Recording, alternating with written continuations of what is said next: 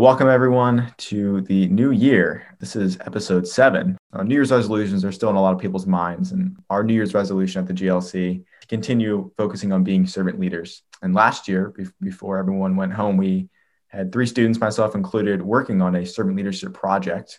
Um, one of those was our special guest today. Uh, and so today we're going to be talking about servant leadership. Um, you know, first of all, what it is, uh, and actually something we created last year, um, uh, almost like a diagram of how to go about doing it. And of course, we'll end with our signature um, suggestions and theory piece um, for how to actually do servant leadership as a student leader on campus or in your general life.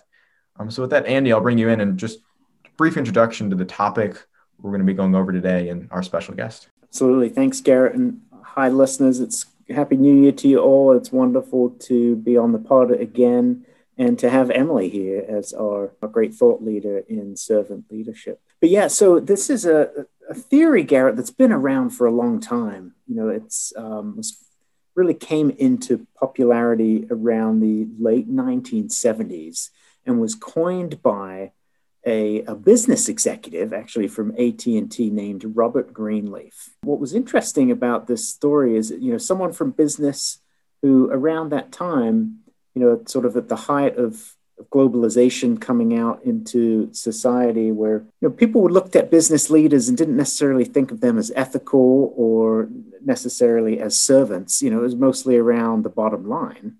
And uh, here you have this uh, AT&T executive who talks about leadership in the way that relates to service, I think was somewhat of a novel idea. It might seem sort of normal for us today, but he was he sort of coined this idea of servant leader, and that the idea is that you are a servant first, and only through service do you gain the respect and the power from others who end up naming you the leader. Right. So leader is not something you claim as the individual or as the the person doing the work, but it is, is given to you uh, by those that you are working with. You know, I think there's very much a, an exchange uh, between the leader and the follower in that regard. And there's sort of a couple components that relate to this idea. Um, of course, servant leadership is very other oriented, right? So it's it's really about the those that you are in service with.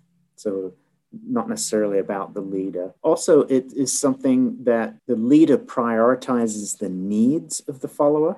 So it's about trying to identify who who are the people you're serving and what are their what are their core needs. And then, um, you know, I think it's it's about this sort of outward reorienting of concern for self for others in the organization as well. So I think those three components are, are useful in understanding this, this term, uh, servant leadership. Uh, servant leadership, as I mentioned, was a huge topic that we focused on in the GLC last year. It was the subject of our reentry uh, orientation for the for the spring semester, and we spent a lot of time on it in our winter retreat. And it's been a real focal point of our organization ever since. And it's even led us, as I mentioned, to create a sort of sub team in the GLC. Um, a couple interested students um, namely Emily Wilk, who's here with us today, and also Ali Nettles, who'll be joining us, I'm sure, on another podcast. Uh, and myself, we, we sort of came together interested in this idea for a broader project, and we met weekly. And we actually ended up putting our, our artistic skills and our theoretical skills to work. And we, uh, we actually made a pretty formal diagram that sort of maps out the servant leadership process. Before we get to that, Andy, if you wouldn't mind introducing our special guest and all the, all the great that she has done at Gettysburg and since graduating. It will be my honor and my privilege, Garrett. Yes. So today we have with us Emily Welk, class of 2020, uh, which will end up being an infamous class uh, from Gettysburg College. Some great folks who graduated during the height of the pandemic. Um, but Emily has wasted no time in her scholarly pursuits because she's gone straight back to school. And I'll, I'll let you talk a little bit about what you're doing at George Washington. But Emily has uh, been certainly a phenomenal leader at Gettysburg College, both certainly at the GLC, but also in residential life, serving multiple roles, I think, and then also in athletics, um, but also in and outside the classroom. I mean, being uh, what doing a lot of research um, and also doing some publications in sociology, I believe, right, Emily? So yes, if if it exists at Gettysburg, Emily's probably done it, uh, but now she's off to uh, greater things in our, uh, well, technically not in our nation's capital, but certainly virtually. and uh, so, yeah, welcome, Emily. It's great to have you on the on the call. Do you want to share a little bit about what you're what you're up to now? Yeah. Hi, Andy. Hi, Garrett. Um, so yeah, uh, obviously, since graduating, it's been uh, a little bit more of a challenge than I expected. Kind of getting into the groove of working and or grad school, given that we're still in a pandemic. Um, graduating in a pandemic was definitely uh, an unexpected experience, but I think it gave me the opportunity to reflect uh, and decide that I wanted to go back to grad school right away. So I decided to go to George Washington University for a master's in public policy and women, gender, and sexuality studies. Given my background in sociology and public policy at Gettysburg, I kind of wanted to continue that into my master's studies. And it's been a great program so far. We're really doing the work virtually as best as we can, really trying to keep um, keep our thoughts about how to kind of better the world, especially given the, the political climate we're in right now and kind of the tensions, how to ensure that we're we're meeting the needs of those um, those who need it most and kind of servant leadership, uh, while not like a formal theory we study in my program, is definitely underlying a lot of the work that the students in the program with me are doing. And has also kind of guided me in some of the extracurriculars that I've taken on at GW. Um, last semester, I was a teaching assistant in the Human Services and Social Justice program, which is uh, part of the sociology department where I worked with Professor Emily Morrison in her fact field fiction class. And as part of the class, we continued a project that she had been doing for about a year at that point, where we interview uh, leaders in the national service movement to kind of see how they were catalysts for change in their own field and kind of brought these programs from the ground up. So leaders of AmeriCorps, um, City Year, all across the board, national, um, some at more of the local levels where they're kind of working in the community college field. So a broad range. We've gotten about 40 interviews at this point. We're going to get about 26 more this semester. And we're actually doing it through her ethical leadership class this semester, which really is going to have a, a focus on servant leadership. So I'm kind of happy to be talking about it today and kind of continuing the conversation that uh, Garrett, Allie, and I started last semester, as well as kind of, you know, helping it orient my work with Congresswoman Rosa DeLauro, working in her district. Uh, her district office kind of doing casework for constituents and really helping them, especially during the pandemic. We've seen cases skyrocket um, from past years. So it's definitely been something that's at the forefront of my mind, kind of grounding me in all the work that I do. Like Andy said, you're not going to find a Gettysburg grad with as much accomplishment as Emily. So very blessed to have her today with us. As I mentioned before, we have this diagram, but before we get there, I think it'd be really beneficial for our listeners to just hear how and why you got interested in this servant leadership topic. Uh, we mentioned that it was sort of the main topic of our organization last spring, but for you personally, what has been your interaction with it? What drew you to it? And why do you still really enjoy talking about it? So I think what really drew me to this topic of servant leadership was attending the winter retreat last year for the GLC and kind of the way in which we discuss servant leadership as being a focal point of our organization and kind of a framework of leading within higher education as student leaders on campus. It got me thinking about a lot of the other roles that Andy mentioned, um, particularly my role in residence life and kind of trying to figure out how as an RA or um, as a, a, residence coordinator last year, how we can use these the same framework to kind of better our RA kind of like experience. So how do we use this to kind of bring this to our residents? How do we better serve them and their needs? Specifically, I worked with first year students. So how are we orienting their college experience to be one that they're going to enjoy and want to stay on campus? How are we getting them involved? Are we being a resource, a mentor? But really what kind of helped me come to this project actually when I kind of came to Andy and said, I think this would be a really great workshop to bring to other groups on campus is with the house leader program because they have such a specific and unique role on campus that's similar to an RA in which they're they're in charge of the houses, they're overseeing other students, but they're really trying to build this community around a topic or an experience or an identity that they're then bringing to the larger campus community. So they're really trying to be those catalysts for change kind of within their small communities and the, the campus community, but it's also a large burden for one student sometimes to take on to be in charge of kind of organizing these whole things and kind of being so other oriented when they're also, you know, a student themselves first and kind of have to meet their own needs. So I think um, the one topic from the retreat that really got me thinking about how we can bring this to the campus community is that sacrifice renewal cycle. And I know we'll talk about it a little bit later, but this kind of idea of like, while you're you're always orienting yourself towards this idea of service you also need to take time and kind of recharge yourself to be able to better continue that service. Yeah and i think now without further ado is a great time to go towards that image. There are certain iterations that happen on the first cycle and then upon the second time you know new things come to light so it's not just the same thing over and over again new things come up new new uh, problems need to be addressed so you can't go about it the same way every time. So Emily, at the top of our circle, we have this, we basically four main points. And the first one is identifying potential environments.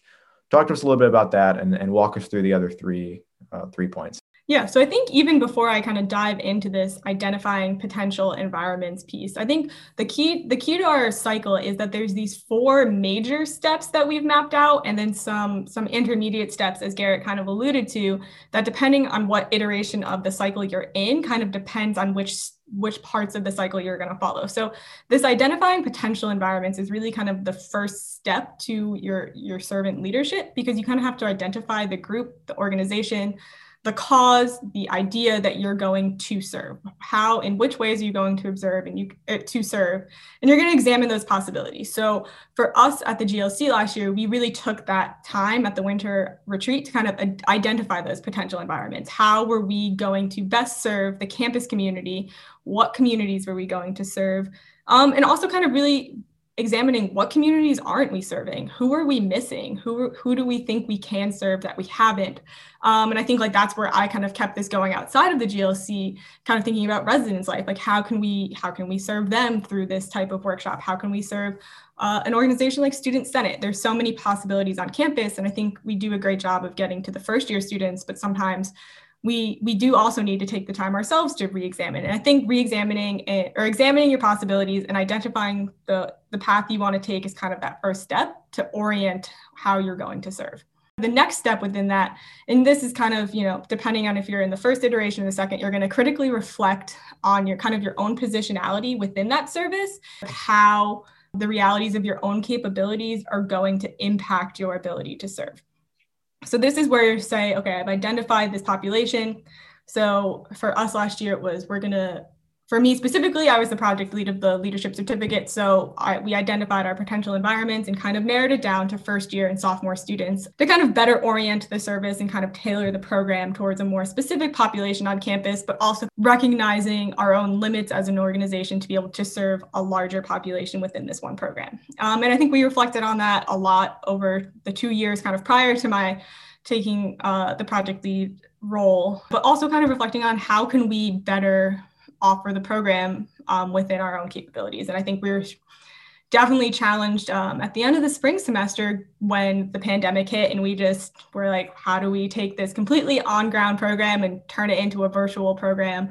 Especially considering there was only like one session left and everyone's life had just been disrupted in completely unforeseen ways.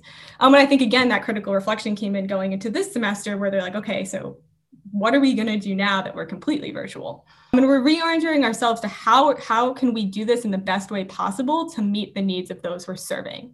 Every time we're doing this type of critical reflection and kind of trying to become more self-aware, we're always trying to, again, get back to that reorienting to the other that Andy mentioned earlier. And kind of in this reorientation towards the other, we want to recognize where our service is needed. So we don't want to just come into an organization, come into a space, even, you know, if we're going towards a cause or idea, we don't want to come in assuming we know exactly what needs to be fixed, right? We want to make this a reciprocal process. We want to be helping and serving the other in a way that they want to be served. So yes, we've identified that we want to provide our service to this group, but we want them to help us dictate how that service is needed. And I think this is such a key part to it because if we're just going into an environment and assuming that they need to completely overhaul their systems, they're going to react negatively and there's going to be a, um, a break in the trust that's kind of needed for servant leadership to be successful. There needs to be a trusting relationship where both parties kind of know that we're working towards a common goal and not kind of like thrusting your own ideals onto this other group. And then kind of this fourth step is where now you've you've identified that group, you've done the reflection, you've identified the needs that that group actually needs, not what you think they need. How are you going to put it into action? Action. This is where you're actually going to put your service work into action and help them get from point A to point B that you've identified in those earlier steps. The how, um, kind of based on the whys that you had already identified. So this might be, you know, developing that workshop that's really going to help the students grow um, in their leadership potential or developing the workshop that's really going to help people understand why self-care is such a necessary part of their life that it's really going to help them just expand their possibilities to like exist in whatever roles they already have. Depending on how you've already oriented your service work is going to dictate the actions you're going to take. And then this is kind of where the cycle continues to reiterate itself and kind of changes a little bit. So once you've done the action, it's kind of time to go back and reflect again, right? You have to return to that why constantly to make sure that you're still working within the framework that you would kind of agreed upon with those you're serving. Because this is such an other oriented theoretical framework, you have to make sure you're always returning to the other kind of to the why you started to make sure you're continuously meeting those goals. So, Emily, after we finish this first cycle and as you were talking about it, it does seem like a lot, but really this is a step-by-step process that needs constant reevaluation. Um, and it, it is a sort of natural flow, right? You find yourself transitioning from one to the other pretty easily, right? Once once you've done that third point, once you recognized where the service is needed, it's pretty intuitive and, and pretty self-explanatory to actually do that action and to see it see it all the way through. So once you do it, once you you know re- reorient yourself, we have this uh, in silver ink. If people are looking at the image, it's called sacrifice renewal, and this is a this is a point that we talked about a lot uh, at the winter at the winter retreat, and we kept coming back to uh, during the semester as well. Um, so Emily, uh, this being such a big part of servant leadership, tell us a little bit about it and how it factors in. Yeah, absolutely. So this sacrifice renewal cycle that I mentioned earlier in the podcast is really that self care component that um, I've come back to a couple times, and I think this is so important because as an other oriented kind of action you're you're really giving a lot of yourself and it sometimes can feel like you don't have the time to kind of recollect your own thoughts recollect your own being and just kind of like re-energize those energy levels that you had to continue to give and give. If we don't take that time to really take those steps back in time for ourselves, we're really just our tank's going to hit empty really fast and we're just not going to be able to give at the level that we want and it's going to feel it's going to hurt potentially those organizations if you can't recognize and have that self-awareness that you need to take the time for yourself but it's also just going to hurt you as a person. Like no no one person can just be on go at any point in time. We all have to kind of recognize that we need to do things for ourselves. And in some ways that those sacri- so the sacrifice in this sacrifice renewal cycle is essentially that that service work. Like the constant work that you're putting in towards this goal, towards this idea, towards this cause, that would be your sacrifice. So the renewal is what you're doing to help recharge at the end of the day, week, month, whenever whenever you've kind of decided within the cycle that you need that that renewal aspect is when you're going to assess your strength and energy levels and what you need to do for yourself to kind of help revamp them and continue the progress that you want to make. I think this is the hardest thing for literally every person attempting to enact the servant leadership framework and kind of who identifies himself as a servant leader. But I also think part of it is recognizing that that renewal looks different for everyone. There's not one simple, um, one simple single way to kind of feel that energy renewal and feel like you're recharged and kind of ready to either restart the cycle or pick back up where you left off to kind of continue your health. Emily, I think the way you talked about sacrifice renewal reminds me of what's happening in healthcare right now, right? Particularly with nurses and doctors dealing with the epidemic and and and how you know they are certainly in certain professional roles, right? But they're having to go above and beyond. And I think where servant leadership can be difficult is when it leads to conditions like compassion fatigue, right? Where you, you you're so others focused or focused on supporting the organization that you forget forget about yourself. And uh, and so I, th- I think that was that's an important point to to see how like even now in the pandemic we can see how some of these things sort of manifest. And a, a critique of this idea is that particularly in business and in management when someone says oh you need to be a servant leader without proper support or a, a leader who also is a champion for you you can be pushed to a limit beyond your control and get caught in the trap that that's service to the organization, not necessarily to the people. I, I, Andy, I think the last portion that we want to cover today is, is our normal, you know, practice part, practical part. So, from from your estimation, from your learnings, and Emily, feel free to chime in as well. What are some things that, if anyone's listening today, a student or just a general member of the public, that it's really been intrigued by this idea of servant leadership, hasn't heard of it before, what are some things that they can do to think about how they can serve others? And then, Emily, to your point earlier, how can they reaffirm or remind themselves that um, to take time for themselves? What are some things that they can build in their lives to have a service oriented mindset, but also make sure to keep them for general mental health? I mean, this this might seem a bit trite or, or simple, Garrett, but I think that based on what Emily was was talking about in the first step of the cycle about identifying opportunities, I think to me what what is really important as an action step is to to keep your eyes and ears open, right? And and what I mean by that is that our world has an amazing amount of need, right? There are um, opportunities to serve every day.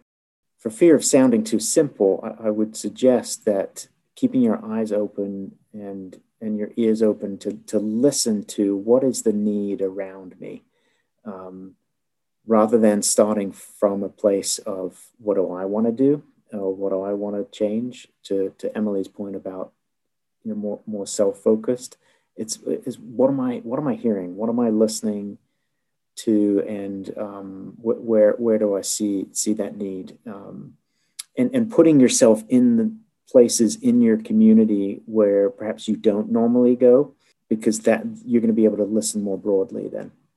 I think for me the best advice that I can give is to write it down. Write down the things that um, that really help you recharge on a daily basis. I think going into the fall semester, my senior year, like one of the things I did was sit down with like an hour by hour daily schedule and tried to kind of like map out how I wanted to spend my time and made sure I mapped into that time where I kind of wanted to take the time to recharge. So I, and it sounds funny, but like I think as a college student, like this is like one thing that I did. I like wrote in the time that I was gonna call home and like make sure I prioritize that in my week. It was like, well, I have an hour chunk between practice one day and probably another meeting that I had at nine o'clock. Like this is a great time to call home because like I know both my parents are home um, my brother might be home and i know that i'm like making sure to prioritize kind of the things that easily kind of get lost in the day-to-day life of a college student. Um, i also planned in my meals.